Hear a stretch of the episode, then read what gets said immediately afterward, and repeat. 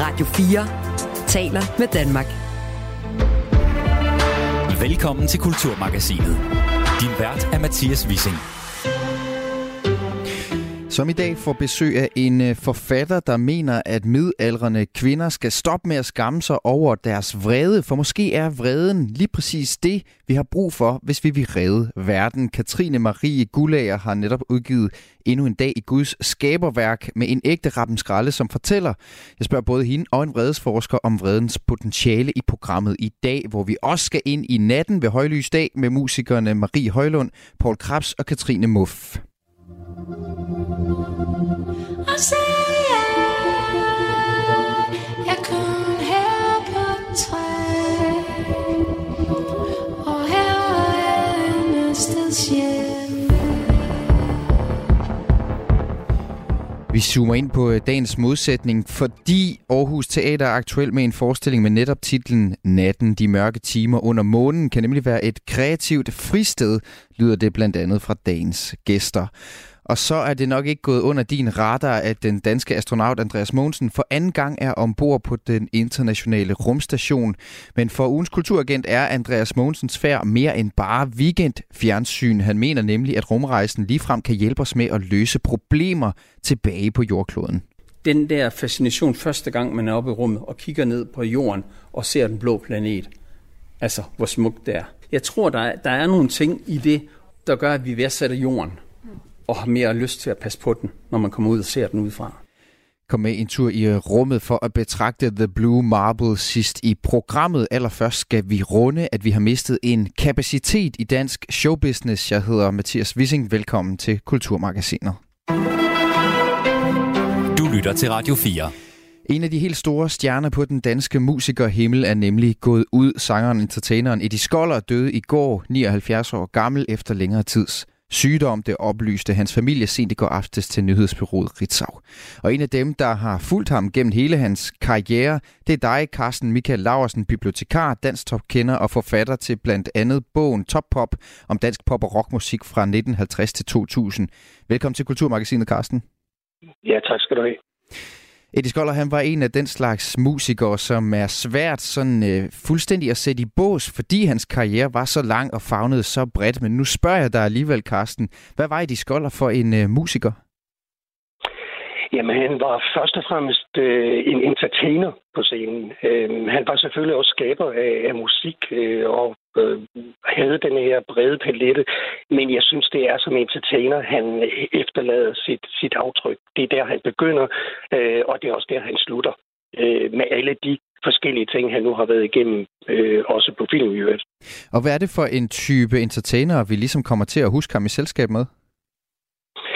Jeg tror, vi kommer til at huske ham for øh, denne her blanding af øh, humor og musik, som ikke fordi det var spe- spe- specifikt nyt, da han kommer frem, men som ikke var så almindeligt øh, på den danske underholdningsscene der i årene omkring 1970. Det er jo der, han har øh, sit store øh, gennembrud.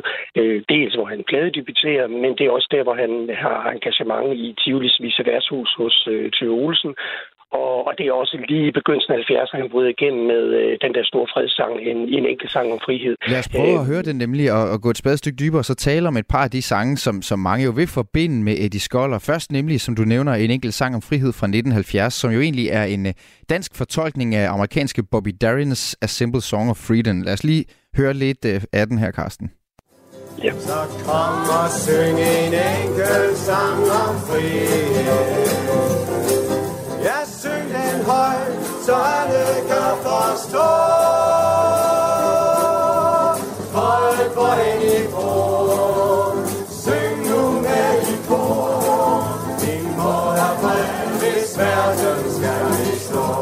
Altså en enkelt sang om frihed fra 1970, som du også er inde på, sætter gang i hans øh, store årti der øh, 70'erne, hvor han havde et regu- regulært øh, hit, kan man sige. Og han var så også med i de her musicals her og Jesus Christ Superstar, som var ligesom en del af fortællingen om de tidligere 70'er. Men Carsten, du er også inde på, han er også kendt som, som entertainer, og et af de øh, mest kendte eksempler på det, det er vel nok sangen øh, What Did You Learn in School Today fra 1977, som vi også har spillet her på kanalen tidligere i dag, hvor han jo på engelsk paudierer forskellige nationaliteter. Og det er en sang, som langt de fleste, vil jeg tro, født i 60'erne eller tidligere, kan forfra og bagfra. Jeg spiller lige også en lille bid af den her, hvor det er øh, danskerne, han laver sjov med. What did you learn in school today?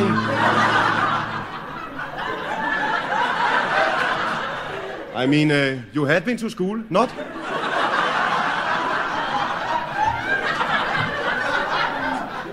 I thought it enough. I learned that Denmark is a little land. And in Denmark we do not understand. What the big world outside wants us for, and then we did not learn no more. That's what we learned in school today. That's what we learned in school. Yeah, Ja, Carsten øh, Michael Laversen, altså What Did You Learn in School Today, som han jo sang i 1977, øh, de skolder her. Hvordan var han som entertainer?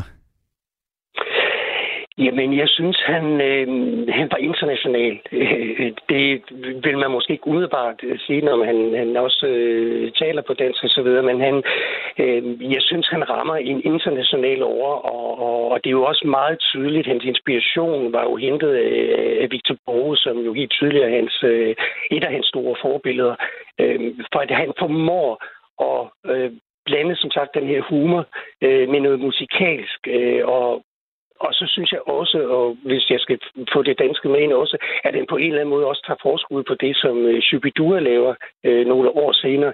Det er ganske vist en anden stil, men, men, men denne her, øh, hvor han sådan på en eller anden måde, nu nævnte vi det her eksempel med, med den der Washington Learning School today, øh, udtalt med meget dansk accent, mm. jamen men der, der, der finder han ligesom ind til folkesjælen, altså hvor vi også kan sidde og grine os selv. Ikke? Mm. Øh, så det, må, det er på en måde fra et dansk udgangspunkt, men det er også med et blik ud mod verden. Og, øh, lige... og der er der også en tråd tilbage til, til en engelsk sang om frihed, fordi det er jo i virkeligheden den store verden, der også kommer til Danmark mm. via tv, altså i kølvandet på Vietnamkrigen og så videre af de her sange.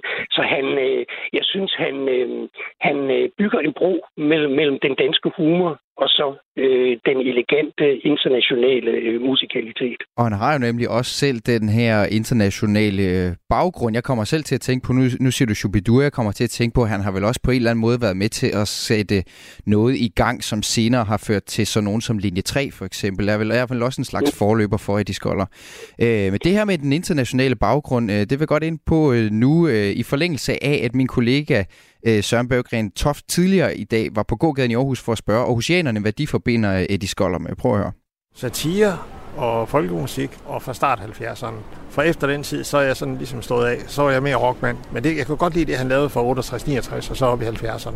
Det var hans, hans øh, tekster og hans... Øh, ja, det var den der singer-songwriting og for, for, folk og sådan noget. Det, det kunne jeg godt lide, ja. Ja, han, han var sjov og munter, og han blev spillet hele tiden i radioen, så, så i Danmarks Radio. Ja, han, så var han jo en god musiker, og også en god guitarist. Jo. Jeg hørte ham lige i radioen her i morges, hvor han øh, øh, spillede et øh, lidt nyere nummer af Ben Fabricius, øh, som han havde lavet tekst til, og, og det kendte jeg ikke. Det spillede han, det var sådan meget fremme med hans guitar. Det var meget fint, han kunne stadigvæk spille. Mine unge dage, øh, musik og øh, entertainment. Han var jo udlændinge, det er jeg også, og han var jo forbillede for os udlændinge. Jeg har jo en del øh, depriverede udlændinge, som ikke kan opføre sig ordentligt, og der var jo Eddie jo lige det modsatte. Ikke? Og der følte jeg, at jeg var stolt som værende udlænding i Danmark. Ikke? Ja, der er en her til sidst, som føler, at han har kunnet spejle sig i de skolder, netop fordi, at han også har haft udlandsk øh, baggrund, og han blev altså født i USA som søn af en svensk mor og en russisk far med jødisk baggrund, og så er vi jo næsten hele verden rundt. Var der også noget øh, eksotisk over ham, da han kom frem i Danmark der i starten af 1960'erne, Carsten Michael Larsen? Det kan, man, det kan godt være, at han har været en, en lille smule eksotisk, øh, hvis vi ligesom tænker tilbage på den tid, og nu nævner vi det med humor. Altså, hvis vi så den danske humor, som den så i 60'erne, var jo meget øh, både af, hvad der foregik på revyscenen. Og, og det, var jo ikke, det her var jo ikke revy, og der kommer han jo netop ind og trækker humoren ind i musikken. Øh, og, og så også den måde, han så ud på. Altså, han havde jo det her sorte, øh, lidt krøllede hår, så der er ingen tvivl om, at han så lidt anderledes ud end, end, end, end, end så mange danskere. Øhm, og det her lange hår, som selvfølgelig var en, var en del af fortællingen, så han repræsenterede jo både øh, sin tid, øh, altså en ny tid, og han repræsenterede også øh, alt det, der skete uden for Danmarks grænse. Så jeg tror, øh, han repræsenterede noget, øh, der var lidt nyt og forfriskende øh, på flere parametre. Og nu er han altså øh, død, Eddie Skoller, 79 år gammel. Carsten Michael Laversen, bibliotekar, dansk kender med mere. Tak fordi du var med til at øh, tegne hans miniportræt her i Kulturmagasinet. Selv tak. Du lytter til Radio 4. De er midaldrende, de er vrede, og de mener, at vi kan gøre det hele meget bedre. Kvinderne i Katrine Marie Gullagers bøger vil ikke finde sig i noget som helst, og den følelse kan være en vigtig katalysator til forandring, lyder det fra en forsker, som jeg skal tale med om lidt. Men først skal jeg slå et slag for følelserne, vrede og indignation, og det skal jeg gøre sammen med dig, forfatter Katrine Marie Gullager. Velkommen til Kulturmagasinet. Tak skal du have. Vi skal også forbi andre af dine bøger, hvor vi møder øh, stærke kvinder, kvinder med, med stærke meninger, men lad os starte med den bog, som du er aktuel med.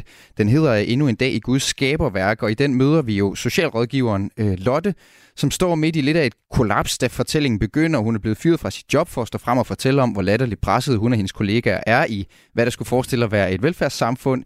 Hendes kæreste Michael er gået fra hende, og pludselig bliver han fundet død. Oven i købet flytter naboen Charlotte og hendes børn ind, fordi hun får tæsk af Kasper med A.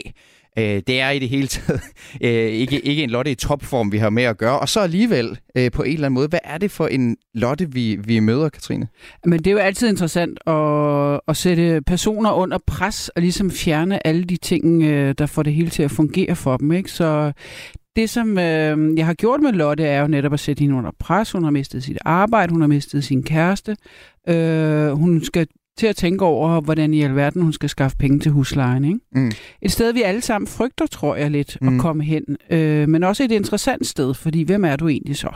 Og, og hun bliver nemlig, øh, det, det, det fører frem til det, du siger her, også det her med, at hun bliver ret skrupelløs. Altså hun, hun, hun stopper ligesom med at tage hensyn til alt muligt pjat, fordi at hun er ligesom øh, presset helt i bum. Hun er kontant, og hun gør så det, vi andre drømmer om at ture, når hun for eksempel reagerer spontant på sådan at få krænket sin retfærdighedssans. Ham her, øh, den forfærdelige før, omtalte, øh, før omtalte Kasper med A, tager hun i utroskab, og så går hun direkte hen til ham og kigger ham direkte i øjnene og spørger, hvad han egentlig har gang i. Hvad er det for en energi, hun har, Lotte? Hende Jamen her? altså, Lotte er jo øh, en interessant karakter, som jo, altså selvfølgelig er hun fuld af modsætninger. Hun er jo samtidig med, at hun er meget stærk og modig, synes jeg nok, øh, og god til at stå fast på, hvad hun mener. Så er hun jo også meget skrøbelig og sårbar og egentlig ensom og, og føler sig lidt uden for for fællesskabet. Men nogle af de karaktertræk, du nævner der, er jo, at hun er meget retfærdighedssøgende, mm. øh, at hun har nogle stærke værdier, øh, og så er hun også... Øh, hun er ikke bange for konflikter. Øh, de fleste af os, vi smutter jo nok lidt udenom nogle gange, når vi ser konflikter, men der har det været sjovt for mig, og nu tegner man jo også en karakter op, øh, så hun bliver tydelig.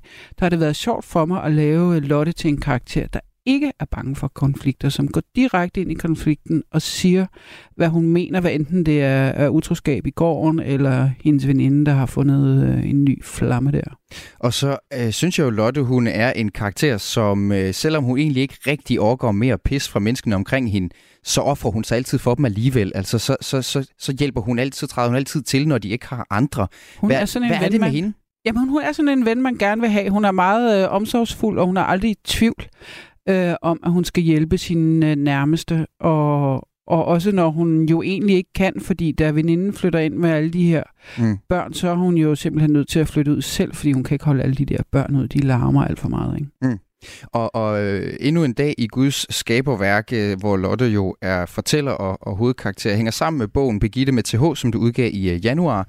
Og den seneste bog her er så den midterste i en øh, trilogi om middelalderne erfarne og ikke mindst vrede kvinder. Ja. Øh, I Begitte med TH, der møder vi en skolelærer, som er vred på samfundet. Hun bærer, som du skriver, ikke over, hun bærer nag. Ja. Øh, og samtidig så får jeg også lyst til at nævne din roman Bjørnen fra 2018, hvor hovedkarakteren øh, Vipse også er fyldt med vrede midt i en livskrise. Ja. Øh, og du er god øh, til at skrive de her kvindekarakterer. Der, der er jo mange følelser, selvfølgelig. Ja. Det er jo mange facetterede karakterer, de er alle tre også meget forskellige. Men det, som alligevel får mest presse på de her bøger og de her karakterer, det er ligesom vreden. Øh, har du sådan forelsket dig lidt i, i Rappen Skralden? jeg synes, Rappen Skralden er en øh, skøn, øh, vidunderlig øh, karakter, som vi ikke ville kunne klare os uden.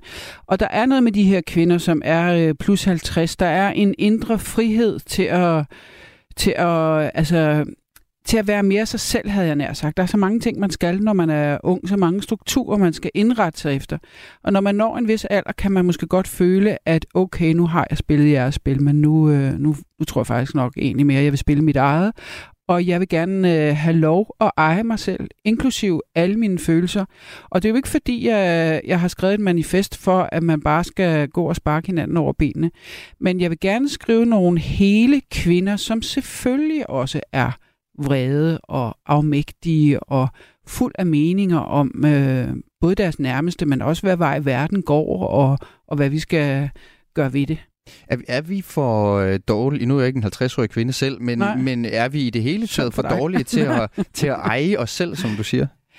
Ej, jeg tror, det er en, en løbende udfordring for os alle sammen, altså uanset alder og, og også uanset køn, at, øh, at ligesom kunne rumme vores egne følelser. Man kan sige, at kvinder måske nogle gange er lidt mere øh, bange for at vise vrede, øh, men altså generelt er det jo et arbejde, som, øh, som vi alle sammen har, at kunne rumme vores følelser og kunne forstå for eksempel, hvorfor vi bliver vrede. Ikke? Mm. Mange, de, øh, de går jo ligesom bare og samler øh, ting, man egentlig er vred over, og så lige pludselig en dag eksploderer man helt umotiveret i Mm. hovedet på en eller anden. Ikke? Altså, Mm. Det er jo en, et arbejde for os konstant at finde ud af, jamen, hvad er det egentlig, der gør mig vred lige nu? Øh, betyder det, at jeg er vred, at jeg i virkeligheden skulle have sagt nej for flere timer siden, eller flere dage siden, eller flere uger siden? Ikke? Mm. Og, og hvad kan vi så bruge vreden til? Altså, vred, ja, nu, nu må du rette mig, hvis jeg tager fejl, men vreden er jo ikke sådan ønskværdig i sig selv. Det er jo ikke et, et mål med livet at blive vred. Men når man nu er vred, Øh, hvad, hvad, hvad, hvad kan vi så bruge den til? Altså, hvad, hvad er det for et potentiale, der ligger i det? Altså, der ligger jo selvfølgelig en enorm øh, mulighed for at forstå vreden, og også for at øh, forstå, at, at øh, vreden jo ikke bare øh, findes i dit personlige liv, men jo også i et samfundsperspektiv. Hvis du for eksempel, altså Birgitte med TH, bliver vred over at se nogen, der forulemper en tigger. Hun bliver vred over at se nogen, der taler grimt til en kassedame.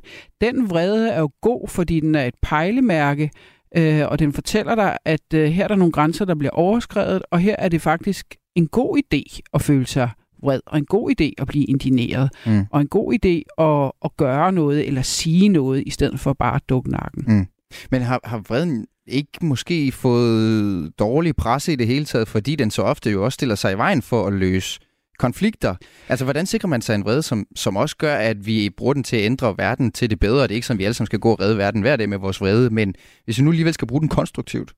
Jamen, så kan den jo netop være en kraft, men jeg er ikke bestemt, øh, det er jo ikke sådan, at man skal gå og spille sine følelser ud over andre. Det tror jeg ikke, der kommer noget ud af. Altså, jeg tror at helt klart, at man skal jo selvfølgelig som voksne mennesker skal herske over sine egne følelser. Mm. Men det kan ikke nytte noget, at man lader som om, at følelserne ikke findes, fordi de er en vigtig del af vores liv. Både altså helt øh, personligt, når du bliver vred, når nogen overskrider dine grænser, men også i det store, øh, i det store perspektiv er vreden jo en vigtig samfundsforandrende øh, kraft, og altså mange revolutioner er jo også drevet af vrede, men, men selvfølgelig igen, altså hvis du kun har styret dine følelser, så er du jo blind på det ene øje, ikke? Så, Mm. så det kan være en god indikator, men det er heller ikke en kraft, man bare skal sætte fri, synes jeg. Sanger og forfatter øh, Alberte Vinding, hun udgav tidligere i år romanen øh, Hvad jeg tænker, mens du taler. Den handler også om kvindelig vrede. Øh, Katrine Marie Gullager er ved ved at aftabuisere, at det ikke kun er mænd, som har ret til at være nogle knavpotter. Øhm, ja, måske. Øh, altså, jeg ved ikke, om, om det er en speciel kvindelig vrede. Ja, det er nogle kvinder, som, øh, som er vrede, og som, øh, som tør vise det, øh, og det synes jeg egentlig er, det er nok for mig. At prøve at tegne nogle hele kvinder, som rummer hele spektret. Og har de ikke historisk været lige så gode til det, som mænd har, altså til at vise deres vrede? Nej, jeg tror helt, altså helt generelt, der er jo også, der har altid været hystader og rappenskralder og møgkællinger og hvad de ellers har fået af navne.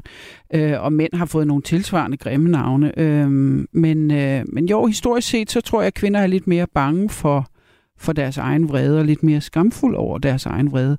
Og det synes jeg bare er utrolig synd. Altså, og, øh, og der synes jeg da godt, vi måtte komme videre, at kvinder også godt må være vrede, og kvinder også godt må være aggressive og sætte grænser og, og sige nej, altså på en, en måde, man måske har været lidt bange for tidligere. Mm.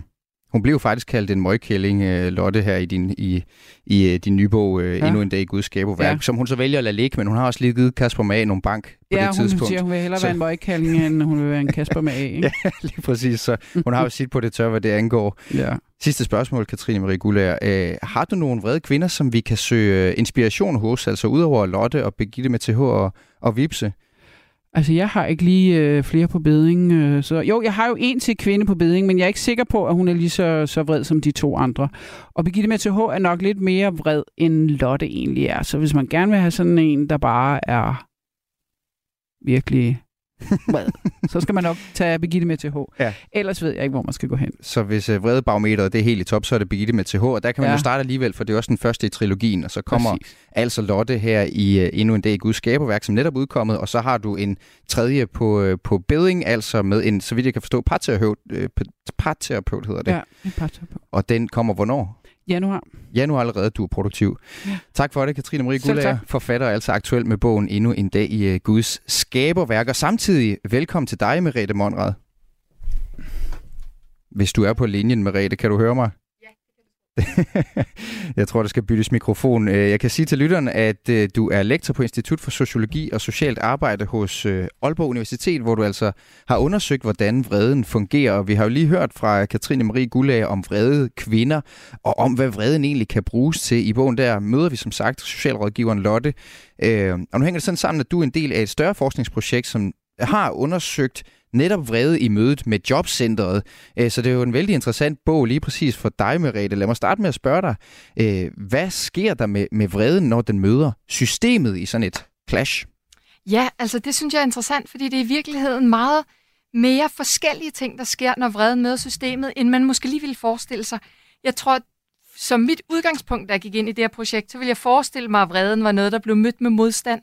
Og det sker også nogle gange, men der sker også det, nu er det en jobcenterkontekst, jeg har undersøgt, der sker også det, at vreden nogle gange bliver omfavnet og lyttet til, og vreden leder til nogle nye erkendelser og til et bedre justeret samarbejde. Og så sker der også det, kan man sige nogle gange, at tempoet bliver sat op, tænker hurtigere, det bliver tydeligt her en borger, der har brug for, at der virkelig sker noget. Mm.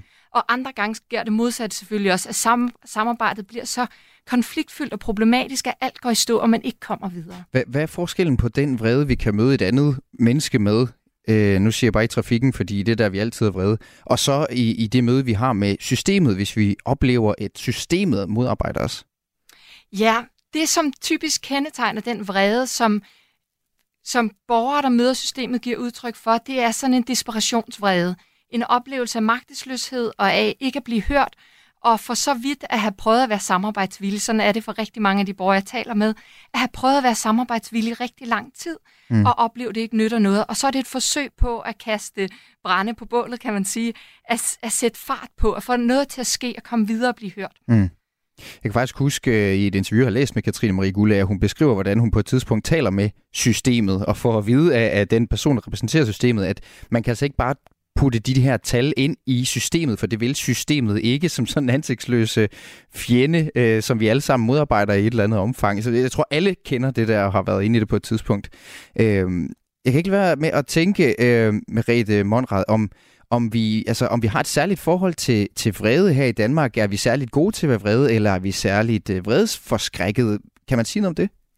Men Jeg tror, at forholdet til vrede er enormt modsætningsfyldt, fordi på den ene side, så lever vi i en tid, hvor vi taler rigtig meget om vores følelser, og hvor vi også forventes at kunne give udtryk for vores følelser, begrunde vores følelser, forhandle vores følelser, hvad er legitimt at føle i den ene situation, og øh, hvad er ikke okay i den anden situation. Så vi har en enorm forventning om, at vi deltager i rigtig mange sammenhænge med vores autentiske følelser. Mm. På den anden side, så er der også en meget stærk forventning om selvkontrol. Altså, det er okay at sige, jeg blev simpelthen så vred i den der situation. Men at blive vred og faktisk udtrykke vreden, det er ikke okay. Mm. Så, så på den måde er det et ret modsætningsfyldt forhold i virkeligheden til vreden. Mm. Er der nogle, øh, altså, er der, er der nogle frugtbare konsekvenser af vrede? Det er også det fisk efter hos Katrine Marie Gullager. Øh, er du stødt på, på nogle af dem i din forskning? Ja, helt bestemt. Altså, det der sker, når øh, man bliver vred, der kan ske rigtig mange forskellige ting, men noget af det, som vreden typisk gør, det er, at den mobiliserer energi til at kæmpe imod den øh, modstand, man møder på sin vej.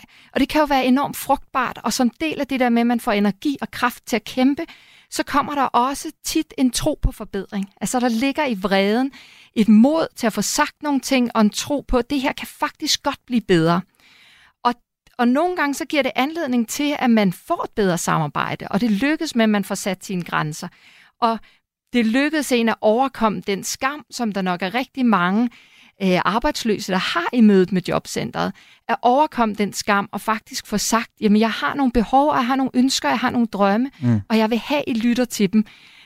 Så, så på den måde tænker jeg, at det kan være enormt frugtbart, også fordi der kan være nogle ting, når man er i en sårbar livssituation, som er rigtig svære at få sagt. Mm. Og når man bliver vred, så kan det være, at det er der, man får sagt, jamen prøv at høre, jeg har ikke søgt job de seneste måneder, fordi jeg er hjemløs. Det er ikke, fordi jeg ikke vil. Det er der nogle tilfælde, hvor det første, når man bliver rigtig vred, at man får sagt det, fordi man skammer sig over at være i den situation. Og det kan måske egentlig være givetigt. Øh, altså, der, der, der er nogen, der helt klart, klart godt kunne lære noget af at kigge ind af, men måske er vi også faktisk rigtig mange her i landet, der er villige til at pege fejlen ind af, pege pilen ind af, når vi begår en fejl, i stedet for retmæssigt at hisse os op og sige, jeg nægter at gøre det her til en del af min selvfortælling, at nogle andre ligesom har ladet noget gå ud over mig. Jamen, jeg tror, vi er rigtig gode til at tænke, at det bliver vi nødt til selv at tage ansvar for. Og jeg tror, hvis vi kan blive bedre til i en afmålt grad at få givet udtryk for vores vrede og frustration, og også at lytte til andres vrede. Fordi det er jo også det, der sker nogle gange, at hvis der er en person, der bliver meget vred, så holder man op med at høre efter, mm. og bliver i stedet optaget af, at hold kæft, det er urimeligt, ja. du er vred nu. Ja, hvor er du irriterende, ja. mens du er vred. ja. Øh, Katrine Marie Gullager, hun skriver jo også på en øh, indignation, og altså også på et ønske om at ændre nogle ting i, i samfundet, kan man, kan man tydeligt læse ud af også hendes, øh, de to bøger, der kom i trilogien allerede. Hvis vi hiver det her med vrede op på den helt store klinge, så er der måske det hele taget en tendens til, at det er vrede kvinder, som på det seneste har skubbet til den offentlige samtale. Øh, Sofie Linde kickstartede ligesom MeToo-samtalen herhjemme. Pernille Skipper, hun satte foden ned øh, på et tidspunkt over for, hvad kvindelige politikere skal finde sig i med sit berømte Randmar-opslag. Øh, og så har vi lige nu en ny samtale om klima og journalistik under overskriften Ryd fladen for klimaet, anført af en også indigneret kvinde, i Maria Søjden. Øh, Merete Monrad, er vrede her til sidst egentlig den vigtigste følelse, vi har brug for lige nu for at skabe en bedre udgave af, af verden? Jamen både, både og, fordi jeg tror, det er enormt vigtigt, når vi taler om vrede, at der er meget forskellige former for vrede. Og der er det vigtigt at skelne mellem den vrede, som er motiveret af et ønske om positiv forandring, og så den vrede, som slår om i ønske om at skade andre. Og jeg tror, vi kommer ikke til at forandre samfundet uden vrede som en drivkraft. Jeg tror, det er enormt vigtigt at føle sig noget af det, der får mennesker til at handle og til at gøre noget. Så på den måde er det godt at omfavne vreden, men det er al vrede er ikke det samme. Og på den måde er det bestemt ikke bare vrede, vi har brug for. Tak for det, Merete Monrad, lektor på Institut for Sociologi og Socialt Arbejde ved Aalborg Universitet. Du lytter til Radio 4. Musik er en hurtig genvej til at komme ind bag facaden. Hvis man skal sige essensen af, hvem er jeg, så er det de samme. Ind bag den offentlige person. De synger også irriterende godt. I Portrætalbum bruger Anders Bøtter musikken til at vise nye sider af sine gæster. Gita Nørby, Tim Christen, Sofie Gråbøl, Anders Akker, Allan Olsen. Både dem, du er fan af, og dem, du ikke troede, du havde noget til fælles med. Velkommen til Portrætalbum. Lyt til Portrætalbum i Radio 4's app, eller der, hvor du lytter til podcast. Og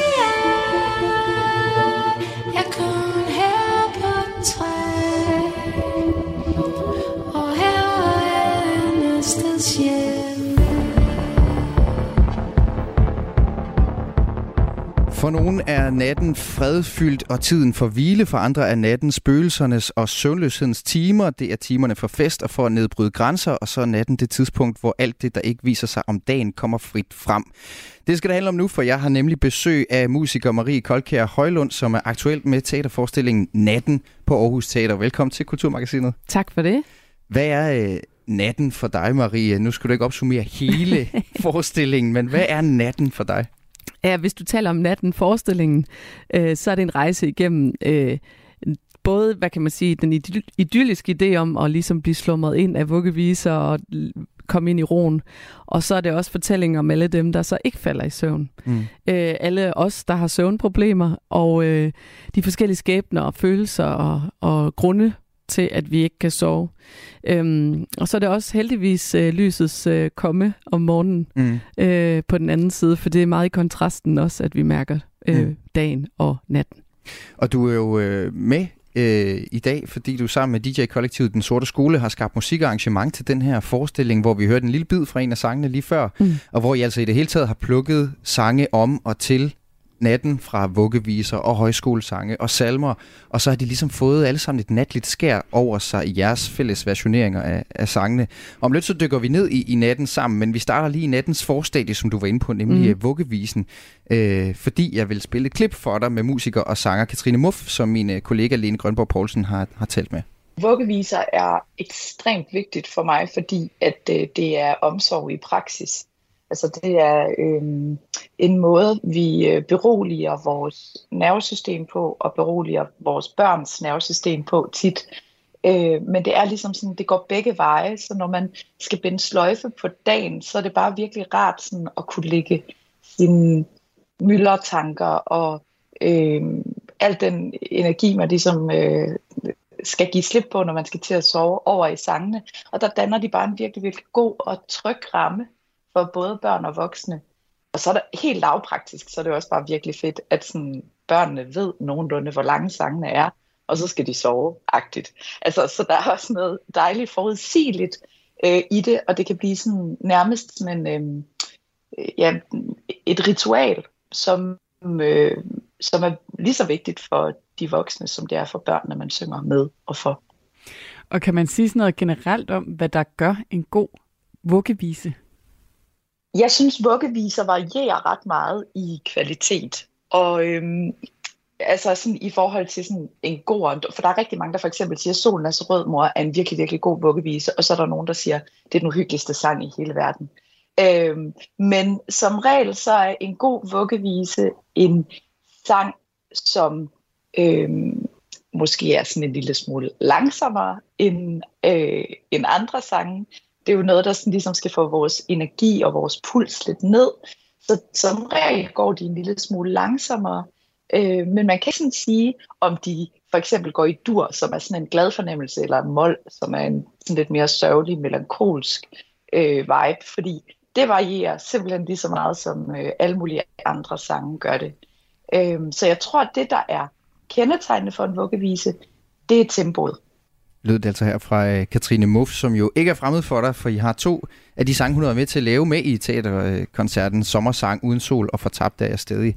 Øh, kan du genkende Katrins beskrivelse af vuggevisen her, som, og specielt det her, det allerførste hun sagde, omsorg i praksis? Jeg synes, det er helt perfekt opsummeret af hende, og jeg tænker også det her med, med en sovemaskine eller en sovepille, som, som helt ganske rigtigt, hun siger, også fungerer lidt på os selv, har jeg oplevet i hvert fald øh, som, som mor, at at man bliver også selv øh, på en eller anden måde langsomt træt, mm. hvis man i hvert fald øh, synger for eksempel langt ude i skoven, lå i lille bjerg i lang nok tid.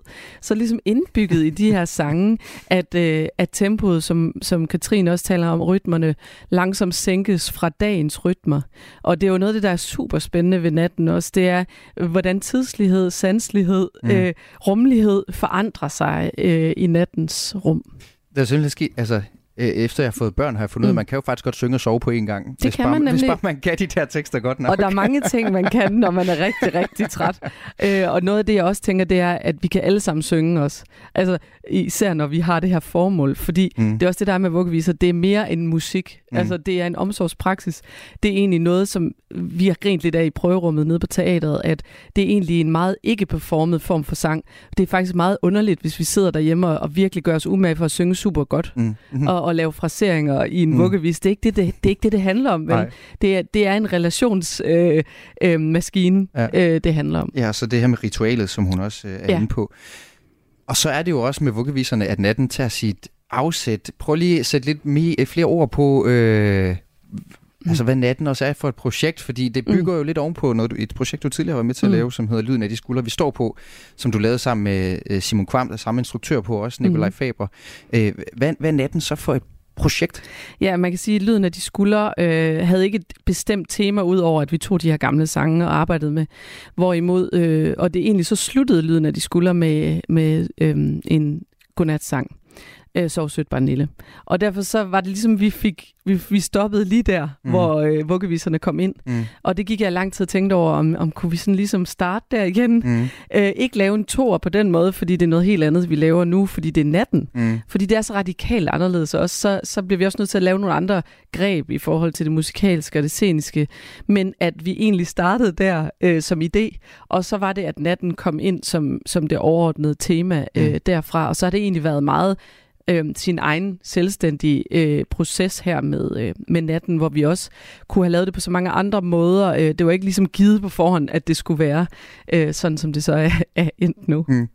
Men der er jo alligevel også det, øh, lyden af de skuldre, vi mm. står på, var jo sæsonbetonet. Det var mm. ligesom Danmark året rundt. Ja. Og her er det så et, et døgn, vi ligesom har taget fat i, ja. eller halvdelen af et døgn, kan ja. man sige, natten. Så der er vel en eller anden cyklisk tankegang, som stadigvæk hænger sammen. Ja, og også med de her faser, I beskriver i. Netop, og så jeg vil sige, der er mange ting til fælles også på den måde, at det også handler om nogle, både nogle meget små rytmer og, og ting, cykliske ting, der går igen i livet, men også faktisk de store, fordi noget af det, vi også øh, har fat i, og det er jo også, fordi det kommer ud af sangene. Det er jo det, der er spændende, det er, at sangene også definerer, hvad det er, vi kommer til at lave.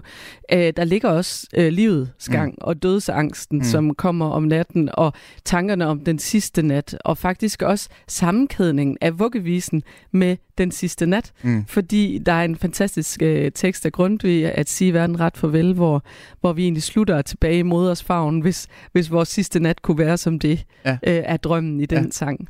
Og, og, og apropos det cyklisk, det mm. vil jeg kunne godt tænke mig tilbage til ja. sidst ja, i vores snak. Øh, men stadigvæk opholde mig en lille smule ved, ved vuggevisen her, fordi at, øh, ja. jeg ved, du har lavet sådan en ganske uempirisk undersøgelse, mm-hmm. men hvor du mhm. bare skrev på Facebook, hvad er det, I synger for mm. jeres børn? Og der forestiller mig netop også, at du fik nogle øh, øh, uortodoxe bud ind, kan man sige. Ja. Øh, altså, hvad skrev, hvad skrev folk tilbage? Hvad var din feedback på det opslag? For det første, så er jeg ikke sådan en, der bruger Facebook til sådan noget, og jeg, jeg fik et helt chok, da jeg ligesom åbnede dagen efter, fordi folk var mega engageret i mm. at, at dele det her. Så jeg tænker også, der er noget omkring den her kultur, som ikke er noget, vi sætter særlig meget ord på i det kollektive rum. Så man, fik, man kunne simpelthen mærke, at folk havde brug for at fortælle historien. Ikke bare, hvad det er for en sang, men i vores familie har vi altid gjort det, og så laver vi den tekst lidt om, og så mm. tager vi lidt fra den. Mm. Og det, der var spændende, som du siger, det var, at det er et kæmpe øh, bred, diverst udvalg af sange. Øh, som Katrine også siger, altså det behøver ikke engang at være noget, der handler om natten. Det kan også være popnummer eller noget helt andet. Mm. Øhm, men der var alligevel, altså jeg havde en liste på 200 sange.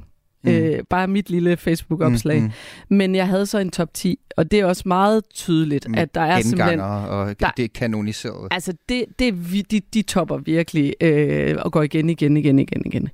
Øh, så, og så når man kigger på dem, det er selvfølgelig nogle af dem, vi har taget også, fordi vi vil også gerne skabe den her genkendelighed. Mm. Øhm, jamen det er, det er også øh, det, Katrine beskriver med nogle lang, en langsom rytme og øh, en forudsigelighed. Samtidig er der noget med det her ude inde, det her med, der er også en lidt farlig verden mm. udenfor, som ja, også er i solen ja. og så rød mod. Ja. Så der er egentlig nogle meget sådan, sjove paralleller også i det. Ja. Og, og, og jeg laver lige så et lille stemningsskifte, fordi øh, vuggeviserne, det er jo øh, dem, der starter natten, og det er noget, vi synger for vores børn eller for os selv. Øh, men hvis de ikke virker, og vi ikke selv kan sove, så åbner natten jo også for noget helt andet. For noget søvnløshed, for svære tanker, uro, øh, og måske også som en slags øh, tvilling, et kreativt potentiale for, for mange i hvert fald. Øh, min kollega Linde Grønborg Poulsen, hun taler også med sanger Paul Krabs, fordi han i 2022 udgav det album, der hedder Sange til natten. Øh, et album, som han fortæller faktisk opstod ud af søvnløshed. Jeg vil gerne lige spille hans pointer for dig her, hvor han øh, fortæller om, hvordan tiden under corona ligesom stressede ham startede med at øhm, var midt i en turné, som, som så blev afbrudt, da covid øh, kom og, og, og lagde det hele ned. Og så havde jeg nogle nætter, hvor jeg vågnede meget og tænkte mange sådan, dårlige tanker egentlig om, hvor, hvor, hvordan det var at være havnet i en branche, hvor vi jo ligesom havde igennem så mange år bare aftalt med hinanden, hvad vi skulle gøre. Vi havde ikke sådan nogle skriftlige ting, vidste ikke, hvordan, hvordan lige pludselig var jeg rigtig meget sådan arbejdsgiver, og, og så lærte jeg mig selv, at jeg, at jeg på en eller anden måde, øh, hvis jeg skrev tingene ned, øh, når jeg stod op om natten og skrev tankerne ned, så fik jeg mere styr på det, så, så sov jeg også lidt bedre. Og så, og så ud af det, så kom der faktisk en sang, øh, ud af, at jeg var oppe, og at jeg var ved at skrev, og så fik jeg sådan en rutine i, i løbet af, af et, et halvt år, hvor jeg skrev sange om natten, og fandt sådan en ro i, i det der rum, øh, det der stille rum, der er om natten, hvor, hvor øh, der ikke er helt så mange informationer, og alt så meget at forholde sig til, og fandt, fandt egentlig en stor glæde ved at, og, øh, at skrive om natten. Ja, for natten kan jo et eller andet, altså om man så er frivilligt eller ufrivilligt vågen. Øh, det er som om, at der nogle gange er, du beskriver også den her ro, altså pludselig kan man måske høre sine tanker på en anden måde end tidligere. Øhm, men kan du prøve at sætte nogle ord på, hvad er det for sådan et kunstnerisk rum, du oplever om natten? Jamen, jeg oplevede jo et, øh, et, et rum, et, jeg oplevede et kunstnerisk rum, som, som på en eller anden måde var mere frit for mig end, end hidtil, fordi at jeg, at jeg lå ind i mine tanker for frit løb, fordi at de ikke blev forstyrret, eller blev bremset, eller blev du ved, stoppet op af alt muligt, som man, man gør i det daglige. Øh, og, så, og så på en eller anden måde, så gav natten mig et, et, et, et kreativt frirum, hvor jeg synes egentlig, jeg kunne skrive om flere ting, end jeg nogensinde har skrevet om, øh, og komme rundt. Og samtidig så havde jeg den der natte vibe i mig, og synes, og kom også til at tænke på alle de mennesker, som sådan arbejder om natten og har det der andet øh, dagsmønster. Øhm, hvordan det må være at kunne lettere sætte mig ind i nogle andre. Øh, øh, hvordan, hvordan mit liv ville have set ud, hvis jeg havde været, hvis jeg havde været en af dem sagde altså øh, sanger og, øh, og natteravn, kan man sige, Paul Krabs om, hvordan natten også kan frisætte kreative tanker. Det her med søvnløshed, det er noget, som, som du og Paul Krabs faktisk har lidt til fælles, Marie Kolkjær Højlund. Øh, hvordan det? Ja, altså man kan sige, jeg har gode perioder og dårlige perioder, det tror jeg, det de fleste har. Øh, og jeg, altså, da jeg var barn, har, har jeg fundet ud af senere, fordi man tænker ikke så meget over det, når man er barn, jo, at man er noget bestemt.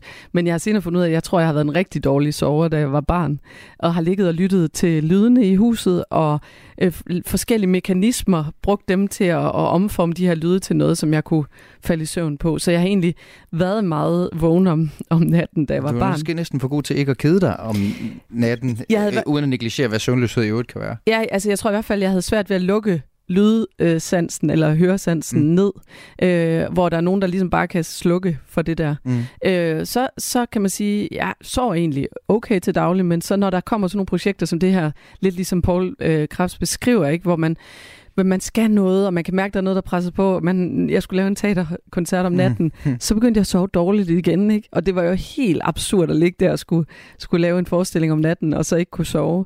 øhm, så jeg, jeg er enig med ham langt hen ad vejen, og samtidig så er, er det sådan en dobbelthed, hvor nogle gange så kan underbevidstheden arbejde med en, og man kan falde i søvn, hvor man ligger og tænker på noget, og så vågner man, og så har man en idé til starten af forestillingen, for eksempel. Ja, for hvad er det for et kreativt potentiale, som han også er inde på, der ja. jo er i natten, som ikke alligevel på samme måde er om dagen? Han siger det her med, at der er mere ro. Ja. Det er som om, man kan forfølge tankerne længere. Ja, og det er det, jeg mener med, det er meget ambivalent for mig, fordi at følge tankerne kan også nogle gange være en rigtig dårlig ting om natten, mm. hvor det er de dårlige tanker og tankemyldret, mm. som vi også prøver at have med i forestillingen, der ligesom bare kører ind ud et sted, hvor det ikke er, er kreativt eller smukt. Mm. Men, men jeg oplever også nogle gange det der med, at der er plads til, det er ligesom sådan, jeg har sådan lidt isbjerg øh, nogle gange tanker der er ude i havet, der lige stikker toppen op om mm. dagen, mm. og så er det som om om natten, så kan det begynde at trænge sig på underbevidstheden, alt det, som arbejder bag ved alt det, vores bevidste tanker gør. Mm. Og så kan man ligesom opleve, eller jeg kan opleve, at vågne med, med en meget klar idé om, nå, det er det her, vi skal, hvor man har været i prøver hele dagen på teateret, og der er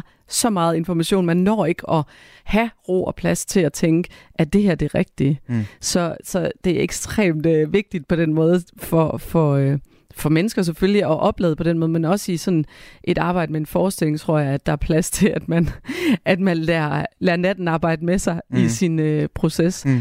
Ja, i, i vågen såvel som drømmende ja. tilstand, faktisk. Ja. ja. Vi startede med vuggeviser, vi var forbi søvnløshed og det kreative potentiale, som der også ligger i, øh, i natten. Men hvis vi så lige for at slutte en cirkel her fra vugge til grav, ser på en af dine yndlingssange mm. Øh, afslutningsvis i forestillingen. Det er sangen at sige verden ret farvel, mm. som du også var inde på øh, grundvis øh, mm. tekst. Øh, hvorfor er det en interessant sang for dig? Det var egentlig en, jeg havde afskrevet, altså, da jeg skulle vælge sange, fordi... Øh, ja, nu siger jeg det i radioen. Jeg er ikke så vild med melodien. Mm. øh, og så jeg havde ligesom... Er Christian Bull så... Øh, ja, Og Det er jo derfor heller ikke verdens mest kendte Nej. øh, sang øh, i øvrigt, er, og heller ikke slet ikke af dem, I har med på listen i øvrigt. Nej, netop. Så det er heller ikke en af de mest... Øh, den er br- bliver brugt til begravelser. Mm. Men jeg, jeg har altid synes, at øh, melodien var, havde sagde lidt noget andet end teksten, og det kan jo nogle gange være rigtig stærkt. Men det var som om, jeg opdagede teksten ved at prøve at tage musikken væk, sådan er det jo også nogle gange. Mm. Så sige, nu starter jeg helt forfra med den her tekst, som beskriver i høj grad dødsangst. Altså, og, og, og øhm, en, en oplevelse af at føle sig så langt ud over kanten, at, øhm, at man ligesom også giver sig hen til, at det, ja, giver sig hen til dødsangsten, kunne man sige. Mm. Øh, og så drømmen om, hvad der så kan, kan føles som en, en tryg måde alligevel at gå ind i et rum på, eller en, en øh, måske sådan en id- idyllisk idé om, at man kan gå ind i det på en rar måde. Øhm, og den er bare meget, altså grundvis tekster er ikke så tit, føler jeg, meget sådan personlige øh, beskrivelser, men øh, altid de her meget store billeder, flotte Mm. billeder, kollektive billeder, som Mm. jo er det, han er så kendt for. Men det er som om i den her, der, der er det lige pludselig meget, man kan mærke, det er hans egen dødsangst. Mm. Øhm, kommer fra natten. Også Virkelig, og det kommer fra natten, og hans drøm om, at i natten, der kommer der en af hans kære, og øh, i, altså døden i, i hans kæres dragt, Mm. og, øh, og siger, at vi skal, vi skal nok ses igen. Mm. Og den er så smuk, og, og, og vender netop tilbage til vuggevisen til allersidst, øh, hvis jeg kan blive vugget i min mors farve.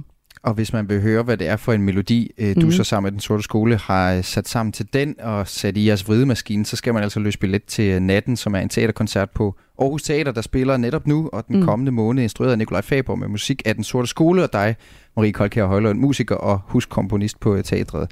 Tak fordi du var med i Kulturmagasinet. Tusind tak. Du lytter til Radio 4. Okay, minus 10, 9, 8, 7, 6, 5, 4, 3, 2, 1. Engine full power. And liftoff. Go Falcon, go Dragon, go Crew 7. Ja, nu ved jeg ikke, hvad du har lavet i weekenden, men hvis du ikke skulle have bemærket det, så brugte den danske astronaut Andreas Mogensen sin på for anden gang at smutte op på den internationale rumstation, hvor han altså skal tilbringe seks måneder i vægtløs tilstand. Og i den forbindelse har den her uges kulturagent Morten Steffensen været med min kollega Louise Østerlund på Stenomuseet i Aarhus for at opleve udstillingen Rumstationen. Morten han er kæmpe fan af Andreas Mogensen, og derfor så var han godt op at ringe, da han i sin tid hørte, at den danske astronaut altså skulle en ekstra tur ud i rummet. Så tænkte jeg bare, det under jeg ham. Fordi det sagde han allerede første gang, at der var ikke nogen garantier for at komme afsted igen. Bare en lille smule sygdom. Ud. Næste. Ikke? Eller kan man bestå alle de test, der gør, at man er fit for fight til det? Øh, det er, det er utroligt, og han har også selv sagt det, bare den her rumdragt på, når han skal ud og lave rumvandring, som jeg også håber, han kommer til, den er utrolig svær at bevæge sig i, siger han. Hvad glæder du dig til at følge på de her seks måneder, hvor han skal være i rummet? Jamen, jeg glæder mig at, at følge med i de, øh, de ting, der ligesom kendetegner Andreas Mogensen han, som person. Hvad er det for noget, han, for en rolle, han går ind i? Altså, under opsendelsen, den første dansker, der nogensinde, eller den første ikke-amerikaner, der får lov til at være pilot, altså styre skibet deroppe af, ikke? Og hele øh, det den der store, det store ansvar, han har, og alle de opgaver, de skal løse deroppe, synes jeg er utrolig fascinerende, at vi har en dansker, der gør det her. I øh, udstillingen Rumstationen på Stenomuseet i Aarhus kan man komme med ombord på ISS, og så kan man se en række videoer, hvor Andreas Mogensen fortæller om, hvordan man træner i rummet, hvordan man sover i vægtløs tilstand, og hvilke opgaver og pligter man altså har som astronaut på den internationale rumstation. Kulturagent Morten Steffensen, han er initiativtager til Facebook-gruppen Andreas Mogensen Fanklub, og ideen med en fanklub opstod, da han, øh, altså Andreas Mogensen, første gang blev sendt ud i rummet for otte år siden. Så øh, synes jeg, det var sjovt at skabe et sted, hvor at man kunne følge med i, hvad sker der. For det, at det er en dansker, vi har sendt afsted til rummet nu for anden gang, det synes jeg er stort øh, som dansker. Øh, vi har ikke så mange øh, personligheder i Danmark, som øh, vi kan dyrke og kan synes, wow, det er bare fantastisk. Så øh, det er en af bevæggrundene til, at jeg synes, at det har været sjovt at øh, gå i gang med den her arbejde med at lave fangruppe. Det er dels den videnskabelige vinkel, hvor man er fascineret af, hvad vi kan som mennesker udvikle og blive kloge på. Øh, og så i det, det som menneske, hvor Andreas jo er den, vi så er fan af i klubben, kan sige, hvad skal, man, hvad skal der til som menneske for at udleve sin drøm? Øh, for at sige, jeg kunne godt tænke mig at blive astronaut en dag. Øh, og, øh, og hele hans rejse, han har været igennem. Og vi bevæger os ind i øh, den her udstilling, Rumstationen, som prøver at genskabe det rum, man har, når man er oppe på den internationale rumstation, som jo ikke er vildt stor i forhold til, øh, at de er, hvad er de, 4-6 mennesker deroppe ad gangen. Yeah. Det, man skal jo kunne blive klogere på, er jo netop Andreas Mogensens liv på rumstationen de næste 6 måneder, og også hvad det er for nogle øh, ofre, man gør, når man bor på sådan en rumstation og med universet udenom og ikke familien tæt på. Nu kommer vi til en ny planche. I rummet drikker du renset tis. Vi tænker ikke rigtig over det, men vi går på toilettet flere gange om dagen. De fleste tager også et bad enten om morgenen eller om aftenen. Her på jorden er det alt sammen meget nemt med et toilet og et kloaksystem, der gør det beskidte arbejde. Men på rumstationen er det lidt anderledes. Vores toilet kan ikke bruge tyngdekraften til at få tis den rigtige vej, så det bliver suget ned i toilettet med hjælp af en lille trakt. Alt tis bliver samlet og renset sammen med sved og anden luftfugtighed, så det kan bruges igen. Det er nemlig rigtig dyrt at sende vand op til rumstationen, så vi prøver at genbruge så meget vi kan. Og lige nu genbruger vi omkring 95% af alt vores vand. Så vi plejer at sige, at den kaffe, vi fik i går, det er den samme kaffe, vi skal have i morgen. Og så har vi flest af os jo sagt, øh, nej tak. Det er da ulækkert.